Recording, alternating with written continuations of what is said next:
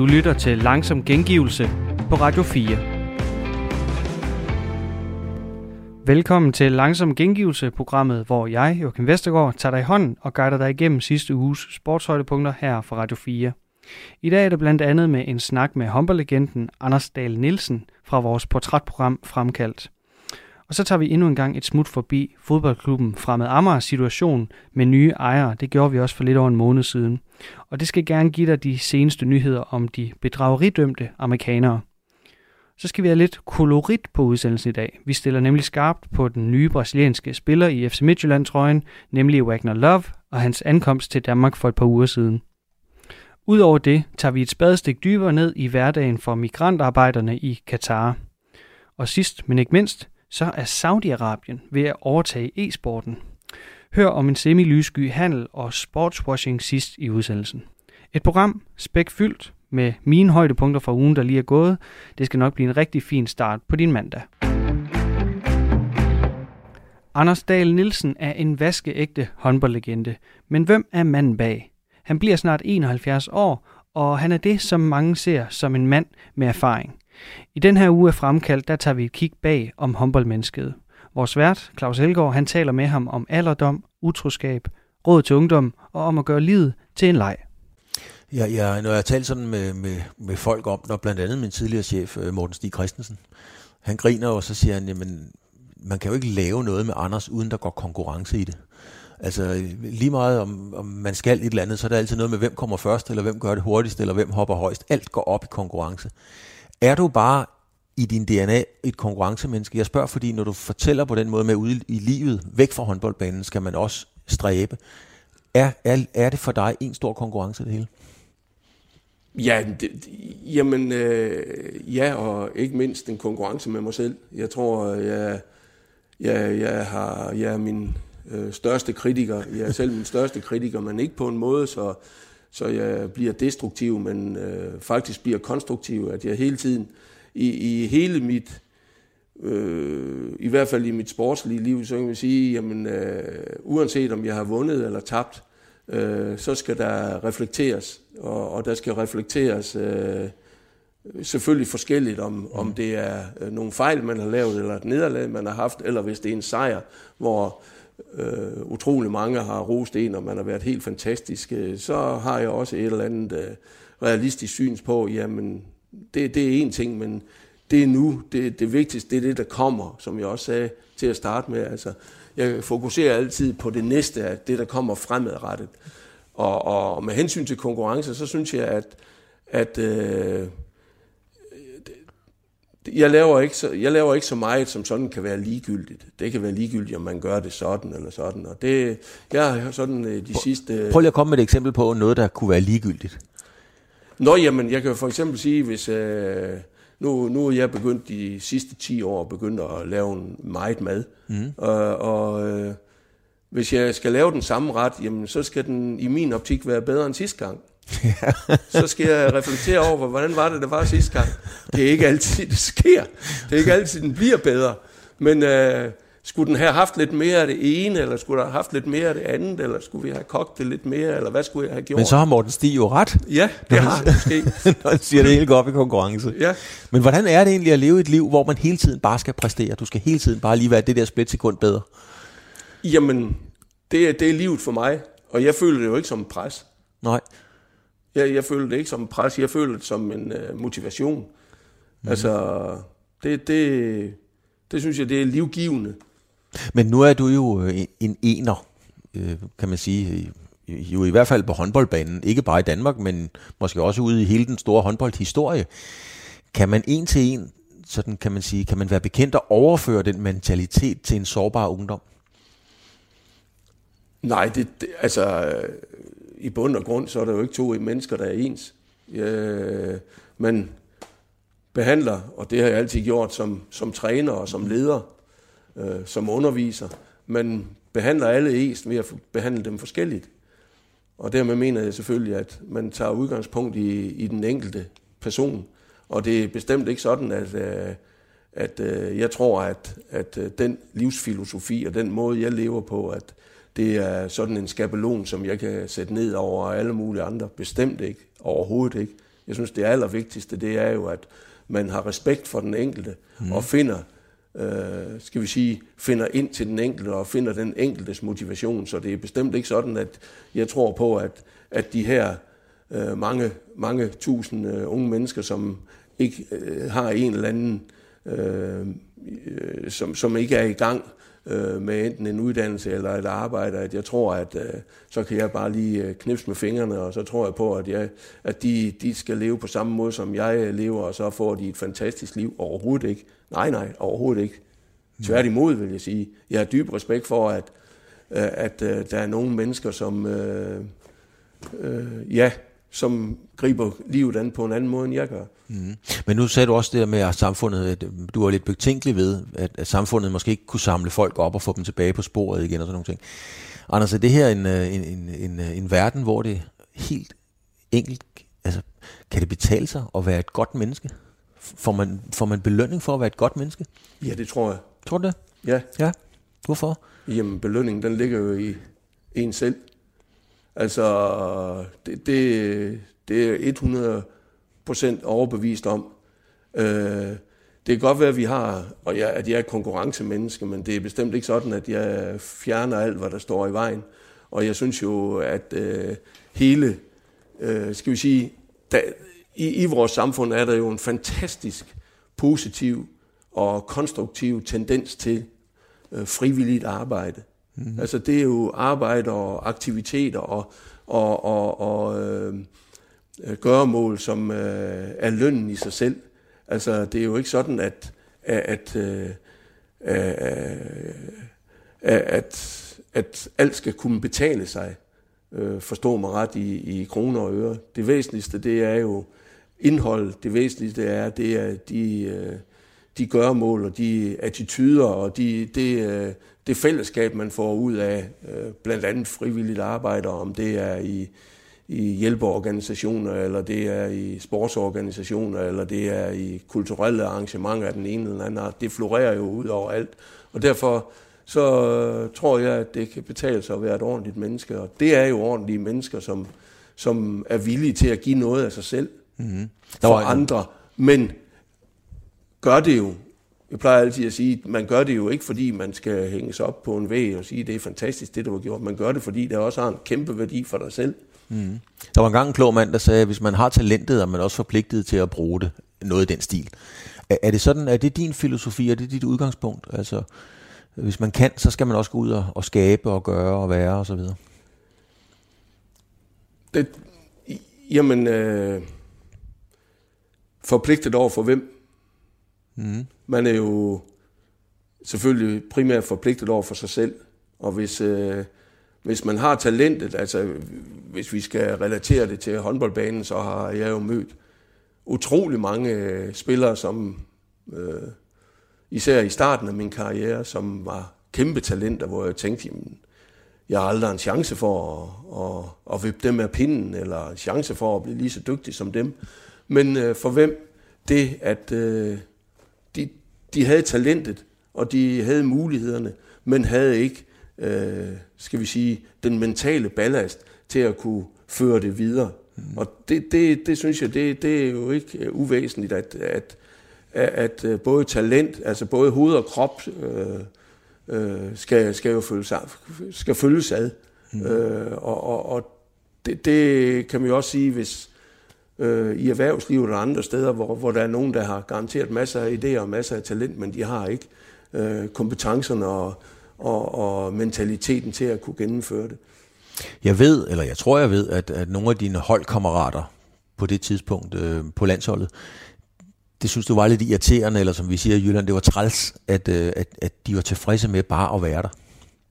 Er, er, er der for mange ude i livet, som også er tilfredse bare med at være her?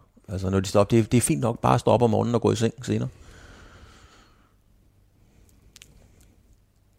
Altså igen, det, det, det må det enkelte menneske jo, og, øh, skal vi sige, øh, øh, tage stilling til.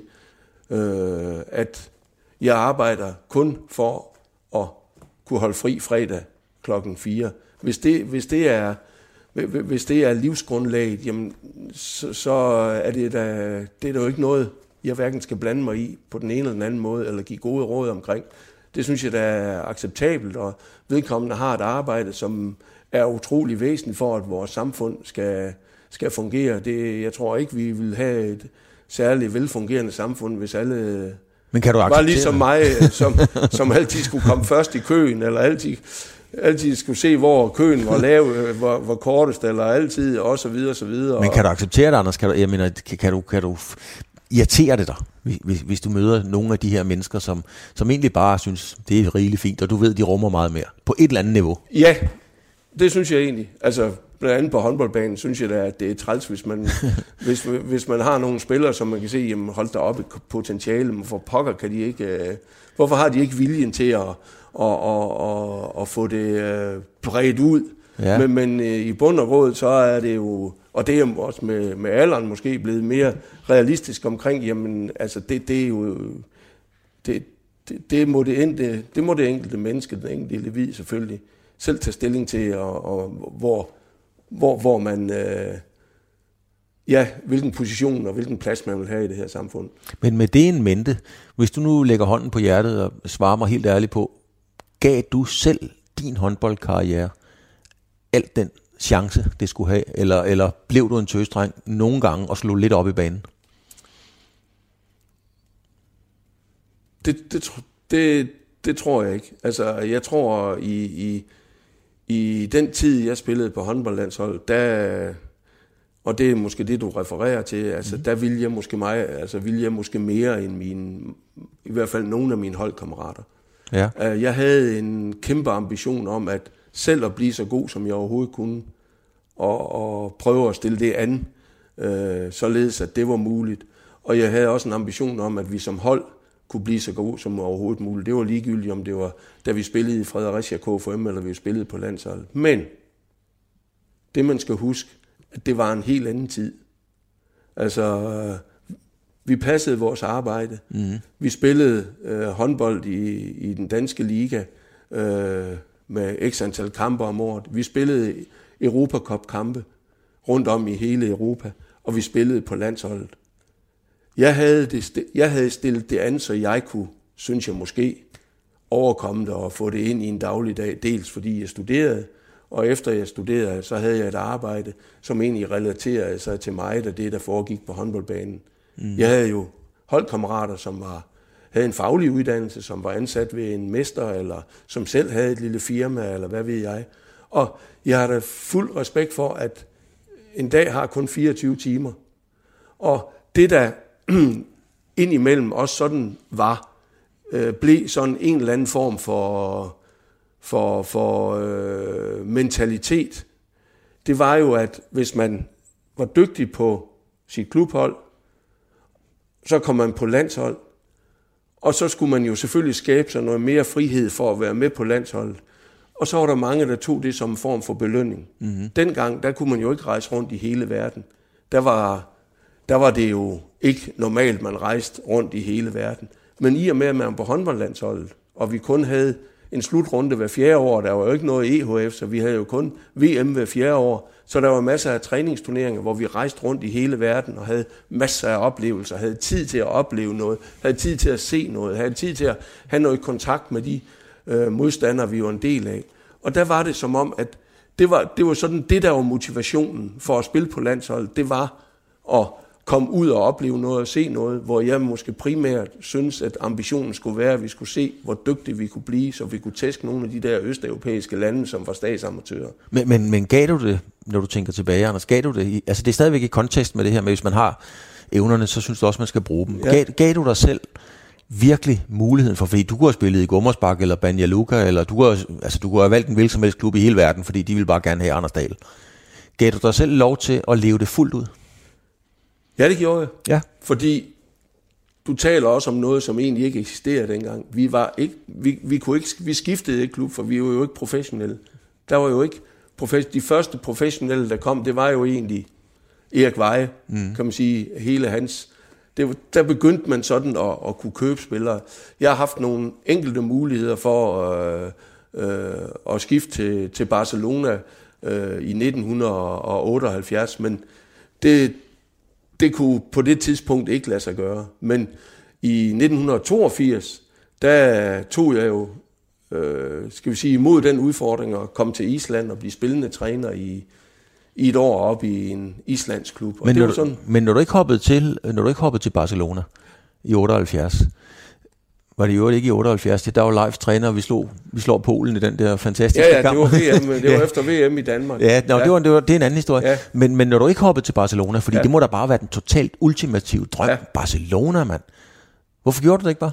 Det var af personlige årsager, som jeg ikke okay. så lige umiddelbart vil, vil sige her. Men det, der, der må jeg nok sige, der, der satte jeg mig selv et, skal vi sige, Øh, på standby? Ja, og, og så er der jo nogle andre hensyn, jeg var nødt til at tage. Mm, mm. For lidt over en måneds tid siden, der udrullede historien om nogle nye ejere af fodboldklubben Fremad Amager. To bedrager rigdømte ejere viste sig, men det vidste klubben altså ikke.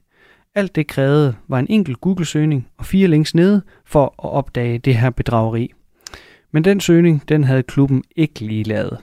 Tipsbladet de har fundet nyt i sagen, og det taler vores vært Niklas Stein om i vores program 4 på foden. Ja, jeg, kan, jeg kan sagtens se fansene i øjnene, jeg kan også se sponsorerne i øjnene, jeg kan også se spillerne og medarbejderne i øjnene, fordi jeg ved, hvad arbejdet er blevet lavet. Mm. Så det kan jeg sagtens. Og det var altså interviewet øh, med Allan Ravn fra Fremad Amager tidligere. Nu har Tipsbladet så afsløret nye potentielle udfordringer for den ene halvdel af den amerikanske ejerdur, det er så ham, der hedder Richard Finger. Den amerikanske forretningsmand, han bærer nemlig rundt på en øh, stor milliongæld fra en 10 år gammel bedrageridrøm, Bedrageri, bedrageridom, undskyld hedder det, der potentielt kan betyde, at han kan blive tvunget til at sælge sine aktier i blandt andet fremad Amager. Så siger jeg til, goddag til dig, Anders Sten. Jeg skal også lige skrue op for dig. Sig lige goddag igen. Goddag igen. Goddag. Du er journalist på Tipsbladet, og du er manden bag lige præcis den her historie, jeg lige ridset op. Først og fremmest, der øh, kender offentligheden ikke så meget til Richard Finger, da det er hans øh, kompagnon, ham her Joshua Wallace, som vi for andet, altså, det var meget det, det handlede om i det interview, vi hørte lige før. Øh, det er ham, der har været talsmand indtil videre i forbindelse med opkøbet af Fremad Amager. Hvem er Richard Finger så? Ja, Fremad Amager har jo faktisk ikke engang selv præsenterede øh, Richard Finger. Øhm, de præsenterede bare Joshua Wallace som deres nye ejer, øhm, men man kunne så se i øh, øh det danske virksomhedsregister CVR, at de ejer 50% af aktierne hver. Øhm, de har også øh, et andet selskab sammen, øh, det hedder Big Beard Farms, og det, det sælger noget, noget cannabis, øh, som jo er lovligt, øh, i hvert fald i, i den stat i USA, hvor de sælger det fra. Øhm, og så var han ja, øh, forretningsmand, ligesom øh, Wallace, og også ligesom Wallace tidligere bedømt for, for bedrageri. Øhm, og det er jo så den her dom, der, der sådan øh, stadigvæk, øh, jeg ved ikke, om man kan sige, den forfølger ham i dag. Øh, fordi han, han kunne jo selv have fået den ud af verden, hvis han havde, øh, hvis han havde betalt, han skulle. Jamen, hvad, hvad er det, han har gjort i, øh, i sin tid? Øhm, han har været investerings øh, ikke bare rådgiver, men, men altså også en, der, der har håndteret andre menneskers øh, værdipapirer og altså investeret andre menneskers penge for dem. Øhm, og der har han, øh, efter en periode var ansat i et andet øh, selskab, så, så, så gik han ligesom solo i sit eget øh, investeringsselskab, og, og øh, derigennem investerede han øh, altså andre menneskers penge, øh, forskningsvis venner og familie, Øhm, og hvor han blandt andet løg om, hvor, øh, altså, hvor mange midler, der ligesom var i selskabet i forvejen, og han, øh, han sådan løg løbende over for dem øh, i forhold til, hvordan det gik. Øh, altså øh, øh skabte øh, falske dokumenter øh, over altså sådan kontoudtog og, og, og sådan, altså for at få det til at se ud som om, at det gik rigtig godt, mens det tværtimod gik rigtig dårligt, og han tabte øh, stort set alle deres penge. øh, øh, og, og samtidig træk en masse penge ud til sig selv. Øh, jeg, har, jeg har læst nogle af de der retsdokumenter fra USA, hvor, hvor øh, anklagerne beskriver, hvordan han, han leger en, en hundedyr Ford Escalade, som er det sådan en kæmpe stor fjulstrækker, øh, og en motorcykel også, og han lever et liv i sus og dus, øh, samtidig med, at hans investeringer for hans, vel at mærke, familie og venners penge, øh, altså bløder. Øhm, og det ender så med, at, at han bliver opdaget og, øh, og, og, og bliver dømt for, for svindel med, øh, med øh, 7 millioner dollars. hvilket så er nogle 40 millioner kroner. Altså, det er jo en ret omfattende historie. Der kom jo, øh, hvis vi lige sådan går tilbage, også i forhold til det interview, vi hørte her, så kom det jo frem, at det var de her amerikanere, der købte sig ind i, øh, i, i fremmede Amager. Der kom ret hurtigt de her historier om, om Joshua Wallace, men, men det tog lidt længere tid med ham her, øh, Richard Finger. Hvordan kom du egentlig øh, selv frem til lige præcis den her historie, du lige skitserer her? Øhm, jamen altså allerførst så øh, lidt i forlængelse af det interview, vi hørte før. Altså simpel Google-søgning, hvor der er nogen af de her retsdokumenter, der, der dukker op. Øhm, jeg får så... Øh, og så skriver jeg nogle af de historier, som, som altså også ligesom ligger i forlængelse af, af, af det, som, som øh, det interview, vi hørte før. Øhm, og jeg får så, øh, jeg får så øhm, øh, et par uger senere øh, gravet nogle, nogle andre øh, retsdokumenter frem, altså, som man ikke bare lige kan, kan google sig til. Øh, og, øh, og, og de viser så, at, at Richard Finger øh, selvfølgelig har øh, den, der, den der dom, hvor han blev beordret til at betale øh, 7,7 millioner kroner tilbage. Øh, det hedder restitution på, på amerikansk. Det er sådan lidt det samme som, øh, som erstatning. Sådan lidt øh, groft sagt. Øhm, og hvor jeg så kunne se, at det er langt fra det hele, han har betalt tilbage. Han mangler stadigvæk at betale 7,5 millioner øh, dollars tilbage, og det er jo så 49 millioner danske kroner.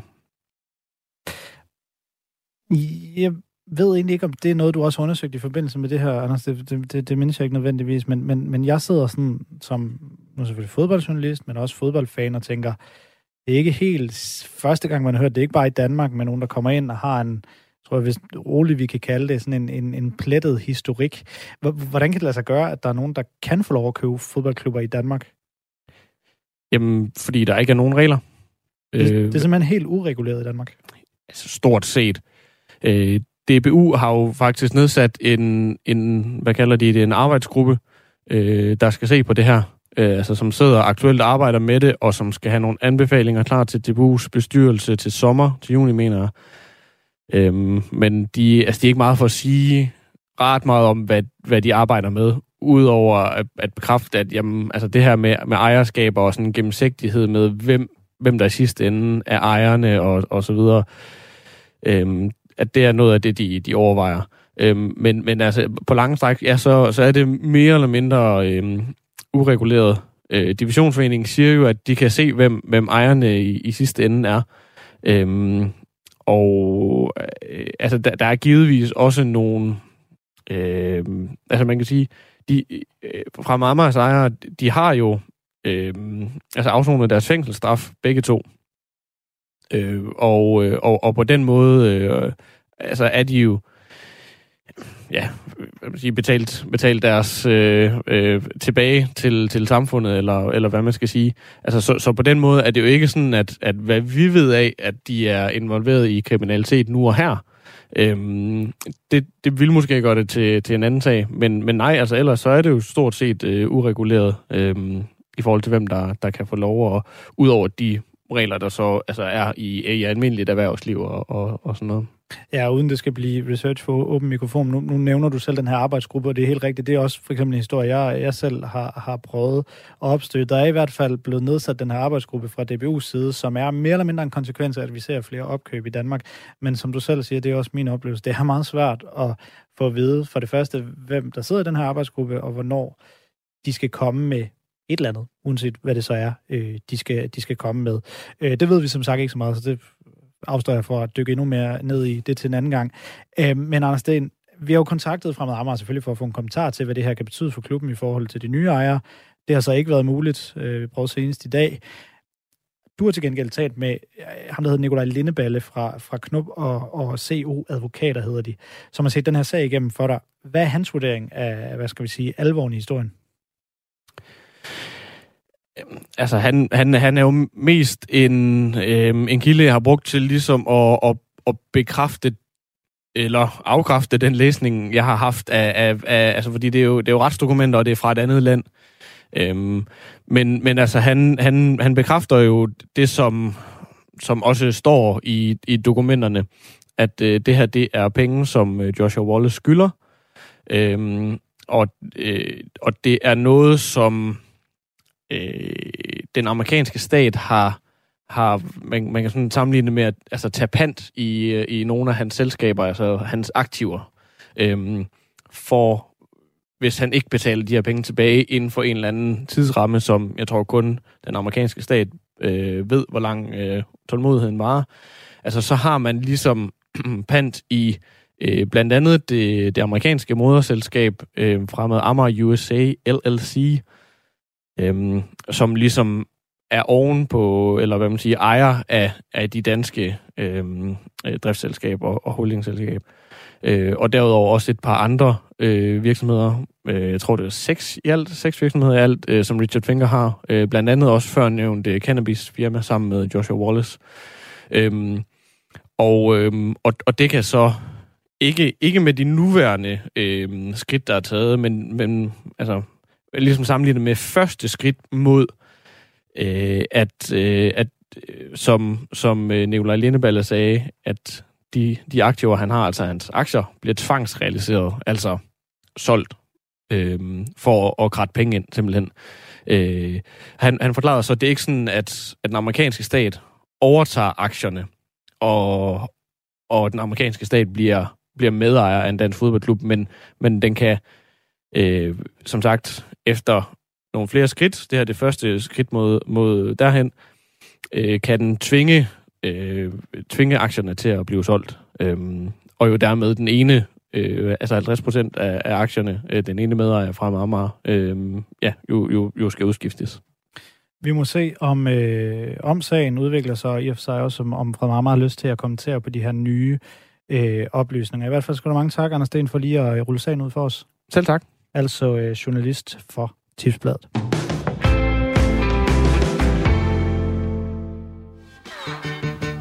Mr. Lover, lover, lover. Mm. Now Mr. Lover, lover, lover. Girl. Mr. Lover, lover, lover. Mm.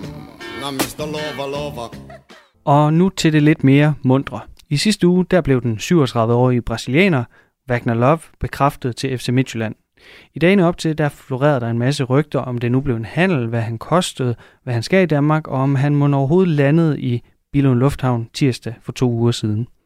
Efter rygterne om Wagner Loves ankomst til Danmark, så valgte jeg at tage et smut til Billund, både for at se, om der måtte komme en parade af fans til at byde ham velkommen, og om vi kunne få en reaktion fra Mr. Wagner Love.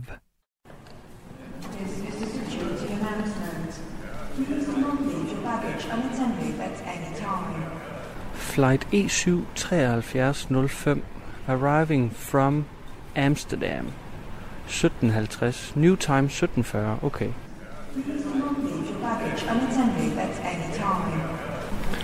Om der begynder at komme nogen ind her til sidst. 5 minutter i ankomsttid. Eller i forventet ankomsttid. Almindelige fans er mødt op. En fem stykker står her i ankomsthallen. De har mobilerne klar, og Monique også, at de har taget en tusch med i forhold til at kunne få en lille autograf af måske en af deres idoler. Hej, hvad hedder du? Jenny Van. Jenny Van. Ja. Er du, du har simpelthen taget flag med. Ja, Hvorfor har du det? det har jeg, fordi at der lander en uh, legende i Billund i dag. En legende. Det gør der i hvert fald. Hvem er det? Det er jo Wagner Love, som vi alle sammen kender. Ja. Og vi ved, der kommer til at lande her lige om lidt. Hvad er det for en spiller, der kommer ud af den der ankomstdør lige om lidt?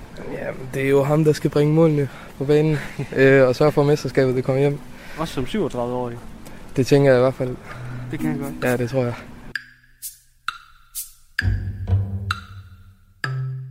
Hej med jer. Hvad hedder I? Rasmus og Philip. Wagner Love, hvad er det? Hvorfor kommer man til en lufthavn for at sige hej til ham og byde ham velkommen til Vi synes, DK? Det, jeg synes, det er lige så meget øh, sjovt, som det er seriøst. Fordi at, øh, han har jo været en topangriber. Man har set ham i Rusland ved CSK Moskva, og nu så jeg bare spillet med ham en helvedes masse i FIFA selv, og med Dumia oppe i angreb, så jeg synes, det kunne være lige så sjovt, som det kunne være seriøst at komme ind og se ham. Han er jo ved at nå en alder, hvor man ikke sådan synes, at øh, det er lidt begrænset på, at man er 37 år, han kan tage med videre, men det er lige så meget for oplevelsen. Han ligner måske en uh, FC Midtland-fan på lægterne. Kunne han godt have en pølse i hånden? Det, kunne godt være, ja. Hej. Du er Sømidland-fan, kan jeg se. Det er På jakken, der er et Ja. stort øh, Sømidland-logo. Så. Øh, er det sådan, det kribler lidt i maven på dig lige nu, sådan fanmæssigt? Ja, det, er- det er ret spændende. Jeg vidste godt, hvem han var, da man hørte om interessen for ham. Øh, men øh, jeg tænkte ikke, det var... Jeg tænkte lidt, at det var en joke, for jeg tænkte, hvad, hvorfor gider han til Danmark at spille? Øh, selvom han er ret gammel, så tænkte jeg, at han kunne godt vælge noget, der var bedre måske. Men øh, Nu kan jeg se, at klokken har slået 17.40. Måske skal vi lige øh, gå hen. det kan være, at vi skal prøve ind og Jeg se. håber, du, øh, håber, du har fået en autograf. Eller? Ja, det vil ikke være så dårligt. Nu har jeg godt nok ikke lige en tus med faktisk eller noget, men øh, Du kan låne min kuglepen. ja, det kunne være, ja. Eller selvom der får et billede måske. ja. Så lige et hurtigt spørgsmål. Er Claus Steinlein, er han gal eller genial? Han er genial. Han er genial. Man kan, nogen kan mene, at han er gal, men øh, ej, han er bestemt øh, genial. Han, øh, han ved lige præcis, hvad, hvad han skal købe, og han gør den næsten altid rigtigt, så... Øh, så Nu begynder døren lige stille Ja, op. begynder Vores blikke, at suser derind. Så øh, jeg ser, om der ikke snart kommer en. Ham, der havde flag med, han er lige gået rundt til alle fans. Tilbudte flag. Så de kan byde ham ordentligt velkommen. Og det vrimler ud med en masse folk, der åbner og lukker, men ingen Wagner op. En ting er sikkert, det er, at en masse folk, de bliver altså skuffet, hvis der ikke kommer nogen brasiliansk fodboldspiller ud der. Nej, der troede man lige. Men formår da virkelig at bygge den suspense.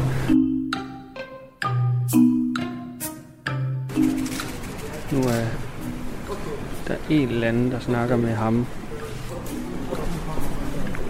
Hvad siger du? Han kommer vist fra en anden udgang af det, der er blevet sagt nej til. At dem. Hvad siger du? Han kommer vist fra en anden udgang af, og han vil gerne sige hej, jeg er ude fra bilen af. Nu er klokken 18.30, og det er små 45 minutter siden, at han landede. Nå, hvad siger du til det? Ja, Kommet nu? nej, det lyder ikke så godt, men det lød vist, at der var nogen, der havde øh, set ham, men øh, det kan jo være, at han har kørt. Hvad tænker du om, hvis han bare lige er smuttet sådan uden at... Ej, det er da noget, det er da godt, der ikke står 200 her, eller et eller andet. Øh, men øh, ja, gider da ikke stå her for evigt, men altså, lad os nu lige se. Man er vel en trofast fan? Ja, det er man, altid. Nå, hvad siger du? Mr. Love, han har sendt os ud i den bidende kulde. Eller hvem er det? Jamen, vi står alligevel på stadion i en bidende kulde, så altså, Det, der er ikke så stor forskel. Nej, hvad man ikke går igennem som fan. Jo. Jamen, det er jo det. Tænker du, det er stjernenykker, eller er han bare lidt træt? Nej, han er sgu nok bare lidt træt. Og her står vi så med en lille sky hen over fuldmånen, og ja, små to håndfulde fans er samlet med flag, og en god håndfuld journalister også. I er ikke begyndt at overveje til ham endnu af det. Nej, man skal tisse helt vildt. Jeg tror, I er ret i, at han har taget bag, bag, bagudgang. Ja, det er jo lige før snart. Så brænder I ikke uh, Smøllandtrøjen af, gør I det? Nej, nej. Nej, nej. Jeg har nogle rummitrøjer til over os. Ja, okay. Ja, så det, de skal da bare væk. Den skal væk.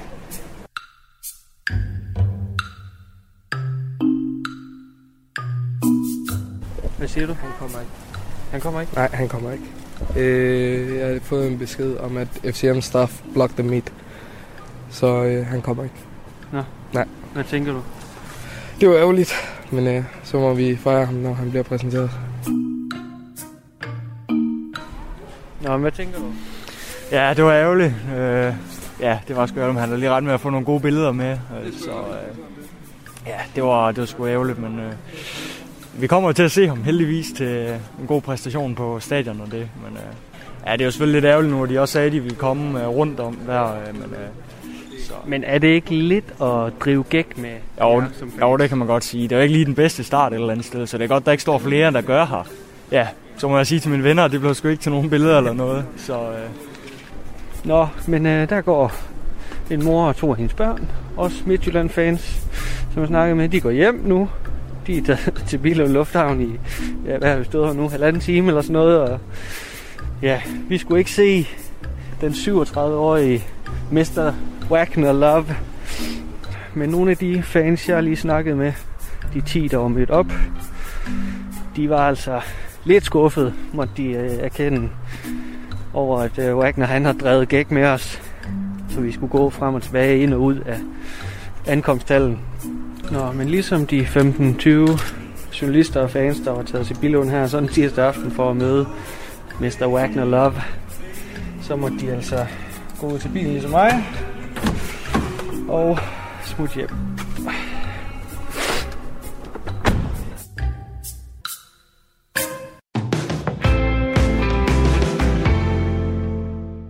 Tusindvis af migrantarbejdere de er døde i Katar, og det er efterhånden en ret velkendt situation og problematik. Men hvem er de her migrantarbejdere, der frivilligt tager til Katar for at arbejde, velvidende, at forholdene de er usle? I vores program Boraki og Blædel, der gik de et spadestik dybere i tragedierne fra Katar. Og med det, så kan jeg sige velkommen i studiet til øh, min første gæst i dag. Jeppe, velkommen til. Mange tak. Du har efternavnet Højberg øh, Sørensen og er freelance journalist og beskæftiget dig en del med etik inden for især fodboldens verden. Mm. Øh, og det er også det, vi skal lidt omkring i dag. Fordi jeg har inviteret dig ind i programmet, fordi jeg for nylig hørt en podcast, som du har lavet. Den øh, har titlen Mød mændene, der drømmer og dør under ørkenens sol. Og i den her podcast, der ser du blandt andet nærmere på nogle af de øh, migrantarbejdere, der er taget til Katar i forbindelse med det her VM-byggeri, vi efterhånden har hørt så meget om, og ikke mindst deres familier. Mm. Øhm, og fordi du selv har været i øh, Nepal, så er det jo især de nepalesiske migrantarbejdere, du har fokuseret på i den her sammenhæng. Men inden vi øh, kaster os over det, så kan vi måske lige høre en lille bid fra øh, podcasten, så man ligesom kan fornemme, hvad det er, vi har med at gøre. En podcast, som du i øvrigt har lavet for Mediano, skal jeg huske at sige.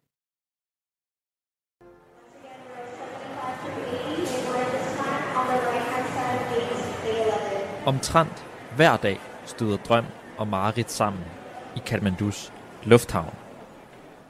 Det er nemlig her, at unge nepalesere sætter sig til rette i små flyvemaskiner og drager mod Katar for at bygge VM-stadions, hoteller, veje og egne fremtidsdrømme. Every day, hundreds of workers leave Nepal, many heading for Qatar. Men det er også i Kathmandus lufthavn, at de unge nepalesere med afgangsbilletten i hånden ser landsmænd blive modtaget i tvivlsomme krydsfinerkister, efter deres drømme bristede i Katar og blev til Marit, mændene og deres familier aldrig vågner fra. This summer, the bodies of scores of migrant workers in Qatar have been flown home to their families in Nepal.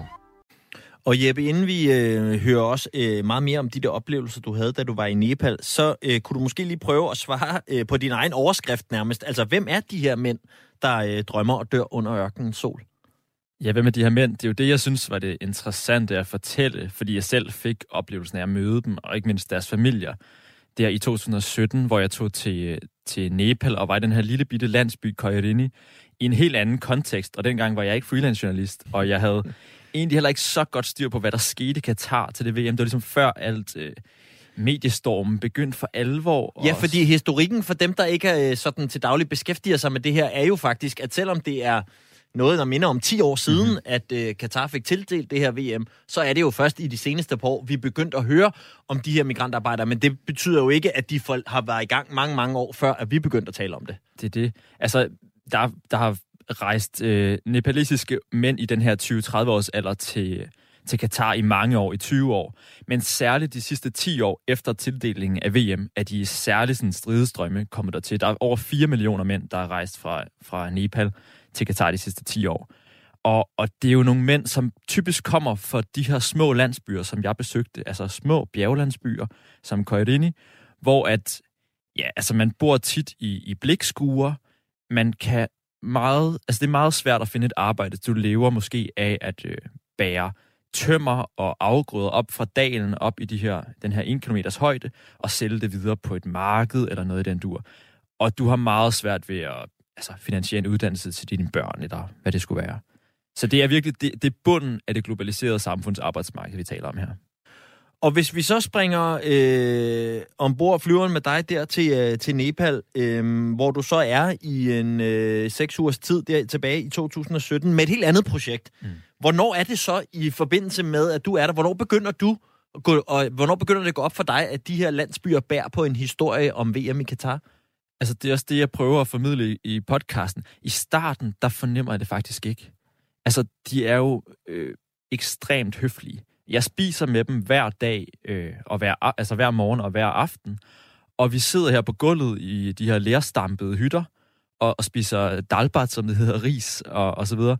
Øhm, der er god stemning, og man starter med at lære, hvad, hvad hedder en tallerken på, på Nepali og så videre. Ikke? Og så på et eller andet tidspunkt, hvor jeg ligesom lærer dem lidt bedre at kende, og vi har vores øh, projektleder, som agerer oversætter for os, for der er jo ingen af de her mennesker, der kan engelsk overhovedet. Så, så lærer man dem lidt bedre at kende, man har måske spist der nogle gange, og så får man ligesom stille og roligt indblik i, at tingene er måske ikke helt, som de skal være. Altså ofte er mændene der jo ikke i praksis. Det, det er en, næsten en landsby, som består af kvinder, børn og gamle mænd. Altså, den er ribbet for unge mænd, fordi de er i Katar, Malaysia eller, eller noget lignende, ikke? Og hvad er det for nogle ting, de siger til dig, når de så på et eller andet tidspunkt i dit øh, ophold der begynder at åbne lidt op omkring det? Jamen, det er den her, sådan, det er jo lidt paradoxalt, fordi på den ene side, så kan man jo se den her frygt for, at noget går galt. Altså, de fortæller jo om en reel bekymring for, at deres mænd er afsted. Altså, for de ved jo udmærket godt, at det her det er farligt. De ved nok ikke, altså, de kender nok ikke tallene, men de har jo set, at i nabolandsbyen er der jo nogle mænd, der ikke er kommet hjem. Men det er jo også, ligesom, vi skal jo også tænke det som, at for mange af de familier, så er det ligesom deres måske eneste mulighed for at tjene lige de der penge, altså det, vi taler jo halvanden tusind kroner om måneden, noget i den dur, som så er nok penge til at kunne købe altså den næste flok høns, som man så kan opdrætte og sælge for ikke særlig mange penge. Ja. Ikke? Altså det er, jo, det er jo der, vi er. Så, så det er også en nødvendighed, så der er også meget håb forbundet med den her tur. Altså, det er det helt klart. Så øh, du oplever i virkeligheden, at det er med relativt åbne øjne, at både mændene og familierne går ind i de her arbejdsforhold i Katar, uanset hvor tvivlsomme de er? Altså, det er, det er jo lidt svært at svare på præcist. Altså, jeg tror, altså, der skal ikke have nogen tvivl om, at alle bliver lovet, at de fleste bliver lovet mere, end de får. Men det, de får, er nok til, at de alligevel vil tage afsted. Fordi at deres situation er jo, er jo grundlæggende håbløs i forvejen. Så, så alt hjælper ligesom, fordi de har ikke noget job ofte til at starte med. Men de ved godt, at, at det her, det ikke, altså, det kan sagtens gå galt. Og det er jo også det, jeg så i løbet af historien her i podcasten udruller, at der er også en mand fra den her landsby på 200 mennesker, som er død, efter han kom hjem fra Katar, fordi hans system simpelthen svigtede. Altså hans nyere svigtede på grund af den ekstreme varme, han har arbejdet i. Øhm, så man ved det godt, selvom man måske ikke snakker så højt om det. Ja. For man har jo selvfølgelig også set dem, der ikke måske kommer hjem i en kiste, men kommer hjem med lidt penge på lommen. Mm. Jamen, det har man helt sikkert.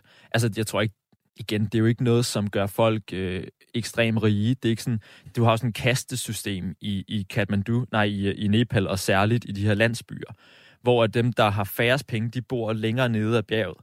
Det er ikke sådan, at du kommer op på toppen af bjerget, efter du har været i, øh, i Katar og arbejde det, det, det skal man ikke tro. Øhm, i, I podcasten, der kommer du også omkring øh, det her med, at det typisk koster en, noget, der minder om 1000 dollars, mm. hvis man sidder i en landsby i øh, Nepal og øh, gerne vil have et arbejde i, øh, i Katar. Hvordan hænger det sammen? Jamen, der er ligesom nogle agenturer, der formidler kontakten mellem ja, de, de her unge nepalesiske mænd og deres familier, og så nogle bygherrer, eller hvad det nu engang er, i Katar. Og de her agenturer, de er jo ligesom altafgørende for mændene for at komme afsted. Og det betyder så også, at de sidder jo på, ja, de har jo en form for monopolret, så de kan, de kan sådan set tage så mange penge, de næsten har lyst til. De tager sig omkring 1000, 1000 dollars, og det er jo så, hvad man måske, i hvert fald for en, en række år siden, tjente på 4-5 måneder. Så man skal ligesom, de her unge mænd skal ligesom være i Katar i 4-5 måneder, før de i hovedet har betjent... Før de går i nul, så før de går i nul der er de ikke sendt en krone hjem, og der er også nogle leveomkostninger, trods alt i Katar, ja. ikke? Så de skal i hvert fald være der et halvt år, før de overhovedet begynder at tjene noget. Og det er jo også derfor, øh, at det er relativt almindelig kutume, at de er væk i overvis, som jeg forstår nogle af dem, ikke? Jo, helt sikkert. Altså, det er jo derfor, jeg siger, at det er en, mænd, det er en landsby, som er tømt for unge mænd. Der er simpelthen ikke nogen mænd over 20 og under 30 nærmest. Og det er, altså det er, fordi de skal være der i, i hvert fald to år, før det giver mening at tage billetten, ikke? Og købe billetten. Og så at, kommer de ofte hjem og tager afsted igen. Så det er sådan helt, det er, sådan, det er fuldstændig strukturelt indbygget i det nepalesiske system, at de her migrantarbejdere, de tager afsted. Altså jeg tror, at hvis jeg husker tallet rigtigt, så er det omkring 28 procent af Nepals samlede BNP, som ligesom som bliver udgjort af de her indtægter fra migrantarbejdere. Så det er sådan, Altså, det er jo, det er jo også det, jeg siger, det er jo, det er jo sådan helt grundlæggende strukturelt, vilkår i det her land. Og det er dermed også bare noget, man gør langt hen ad vejen. Hvis man ikke er født ind i Kathmandus forretningsliv, eller noget af den du ikke? Ja. Og hvad er det for nogle drømme? Hvad er det for nogle...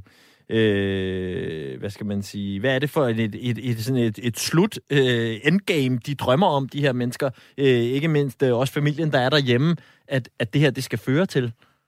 Altså, der, jeg tror, som nærmest alle andre steder, så er der en eller anden urbaniseringsdrøm, eller sådan en drøm om den store by, ikke? Okay. Altså, til sidst vil man nok gerne til Kathmandu og drive en, en forretning. Hvad end, altså, det er jo ikke, og vi taler, her taler vi jo ikke et konsulentbureau eller et produktionsselskab eller noget, den du, vi taler om en, en, en kiosk. Øh, fordi det, så kan man ligesom se for sig, at børnene kan få den her uddannelse, ikke? eller i hvert fald ikke behøver at arbejde med noget andet. Så, så det er jo måske høj, det højeste mål, og så det laveste er, som jeg siger, det, det er et kul høns mere hvert år, fordi så kan det måske til sidst blive til ja, en hel hønsegård, ikke? Altså, det er der, vi er. Ja. Øh, nu er du så øh, i noget tid øh, beskæftiget dig med, med VM i Katar med journalistiske briller på. Mm. Øhm, når man så har været sådan et sted her og stået i landsbyen, der hvor regningen ender, så at sige, øh, Hvordan påvirker det så dit syn på det her VM i, øh, i Katar? Fordi jeg ved fra vores telefonsamtale, at du jo også øh, gør en stor dyd ud af at fortælle det her med, at det jo for dem netop er med relativt åbne øjne, og at de jo også, måske mange af dem, står i en håbløs situation, før de overhovedet tog til øh, Katar. Altså, det skal man jo... Det, det er jo bare værd at sige, at de tager afsted velvidende om, hvad der kan ske. Og jeg har også snakket med, med flere kollegaer, der siger sådan, mange migrantarbejdere vil jo ikke have, at danskerne boykotter, øh, landsholdet boykotter, boykotter VM. Det er jo ikke lige deres krav. Men jeg tror da helt sikkert, at man får en forståelse af, hvem det her går ud over. Altså, det, er jo, det er jo hele pointen med podcasten.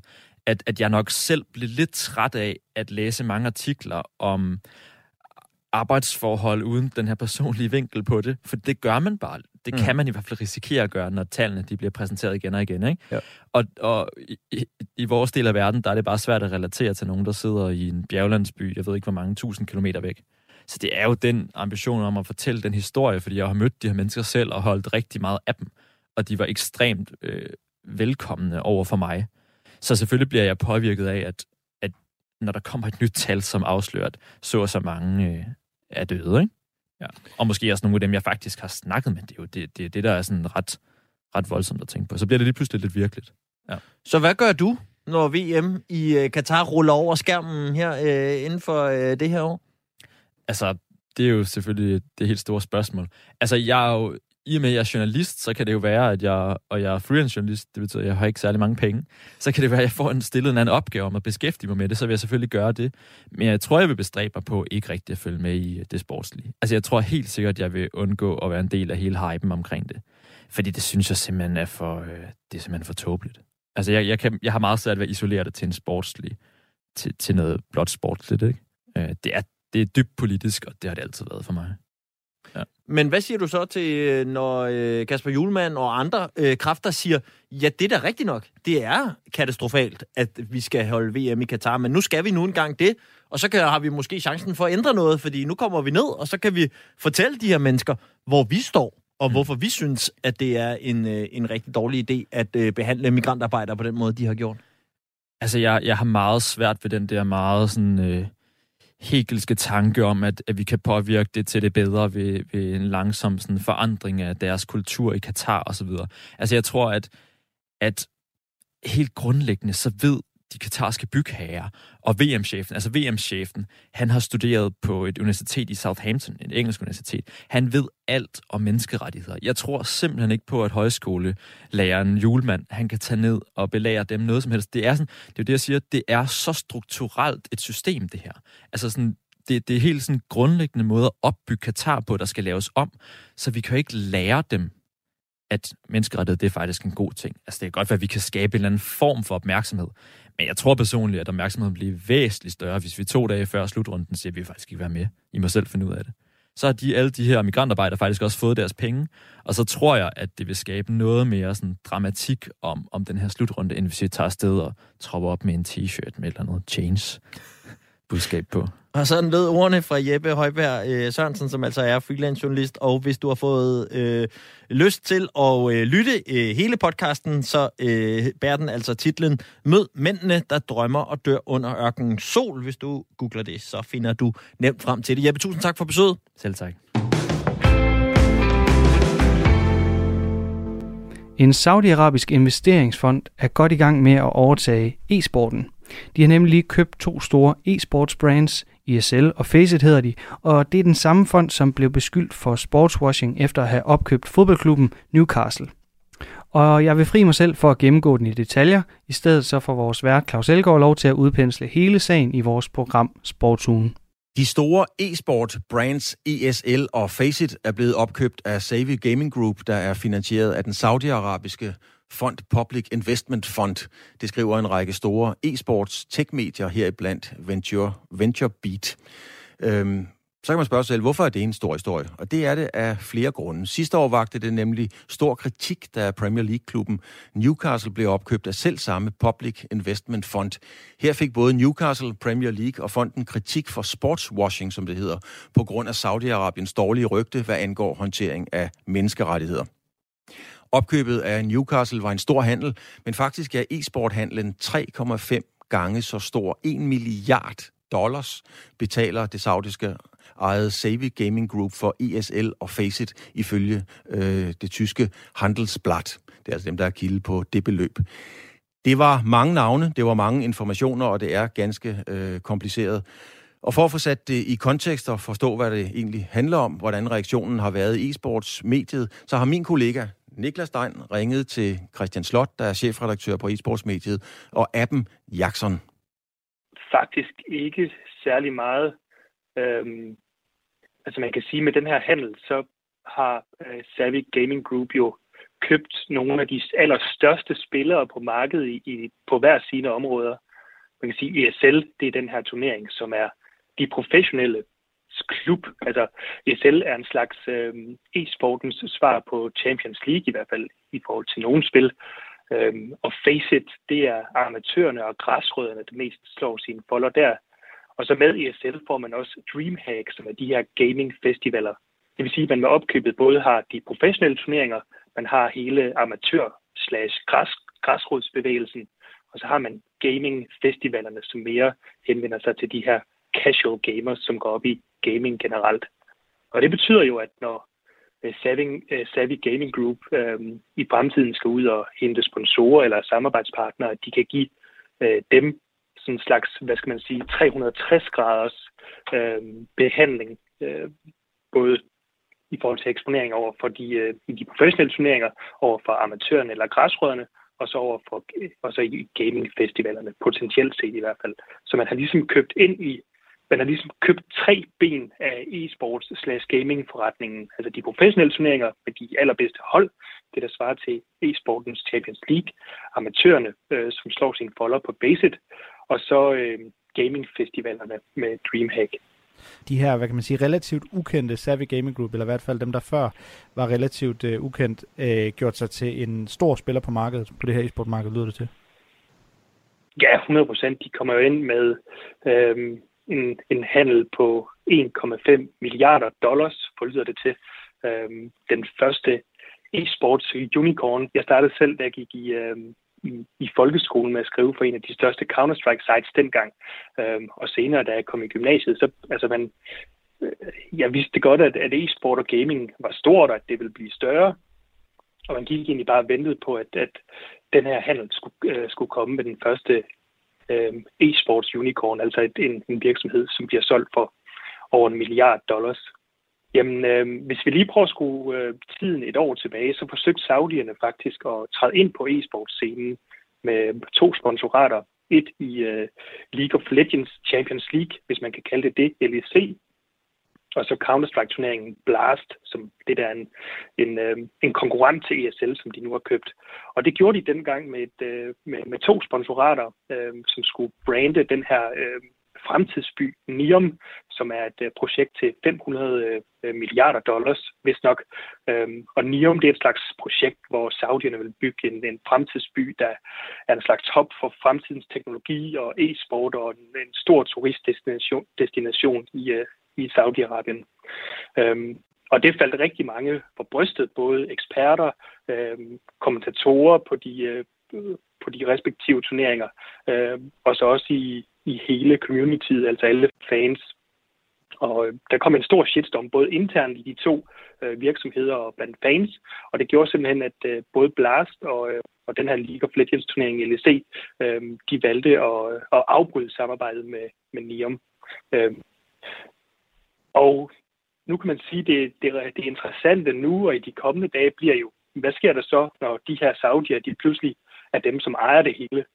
Øhm, vil de samme eksperter, dem som øh, klagede sin nød dengang, vil de på samme måde gå ud og være vokale, når det lige pludselig er, er dem, som, øh, øh, som man kritiserede dengang, som pludselig måske indirekte er med til at betale ens løn.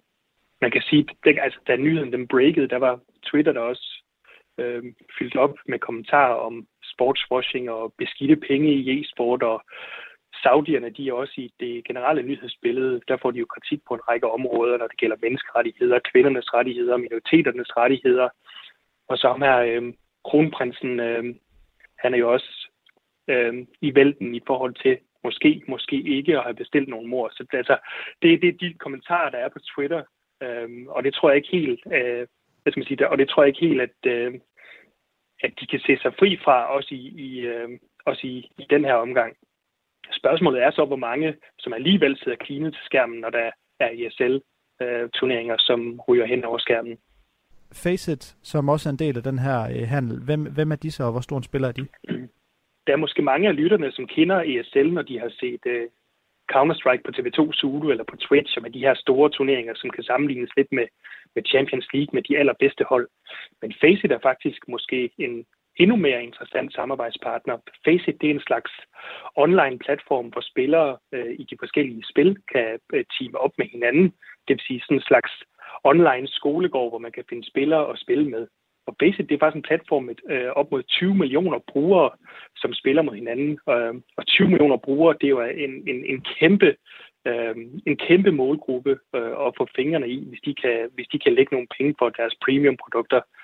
Så altså med den her handel, så får øh, Saudi jo det, det bedste fra, fra, fra, fra alle verdener. De får med ESL de professionelle turneringer med de allerbedste hold. De får Faceit med amatørerne eller græsrodsbevægelsen med de øh, mange millioner af brugere. Og så får de øh, Dreamhack, som har gamingfestivaler over hele verden. Må ikke vi kommer til at se i de kommende år, at der måske også kommer et par e-sports turneringer eller gamingfestivaler i, øh, i Saudi-Arabien eller i Mellemøsten. Mange har nok en, en fætter eller en nevø, som spiller Fortnite eller Counter-Strike. Og det er jo den her målgruppe, som øh, ikke endnu har, øh, har købekraft i, øh, i, øh, i, i e-sport og gaming. I hvert fald ikke på samme måde, som, som, som os gamle har, som måske ikke er lige så investeret i e-sport og gaming. Men det er jo lidt det, man kigger ind i, og det er, det er også derfor, jeg tror, at det her er en, en, en langsigtet investering. Jeg tror ikke, Saudierne kommer ind for at trække sig ud igen efter to, tre, fem år. Jeg tror, at de er i det her i, øh, øh, på den lange bane, øh, og måske venter på at, øh, at, at lave en, en seriøs forretning øh, på baggrund af det her. Hvad jeg også hører på vandrørene, det er, at der kommer ikke til at sidde nogen øh, saudier i direktionen eller i, øh, øh i bestyrelsen i, i ESL, men at øh, ESL, eller det som nu hedder ESL Basic Group, øh, at de kører videre på samme måde, som de har gjort før, altså de kører bilen, og så leverer saudierne øh, benzinen, hvis man kan sige det på den måde. Øhm, og saudierne, de har jo også i det generelle nyhedsbillede, der får de jo kæmpe kritik på en række områder, når det gælder menneskerettigheder, minoriteternes rettigheder, kvindernes rettigheder, øhm, potentielt bestilte legemord og den slags ting, som man også ser i det, i, i det generelle nyhedsbillede. Øh, spørgsmålet er så, om det her det er en slags, hvad skal man sige, en, en shitstorm, som går over efter en uge, om de samme øh, personer og eksperter, som kritiserede Saudierne dengang, om de ikke alligevel vil øh, arbejde sammen med øh, ESL og Faceit i fremtiden, og om de samme øh, fans af e-sport ikke vil sidde klinet til skærmen næste gang, der er en stor ESL-turnering. Det tror jeg nu nok, de vil.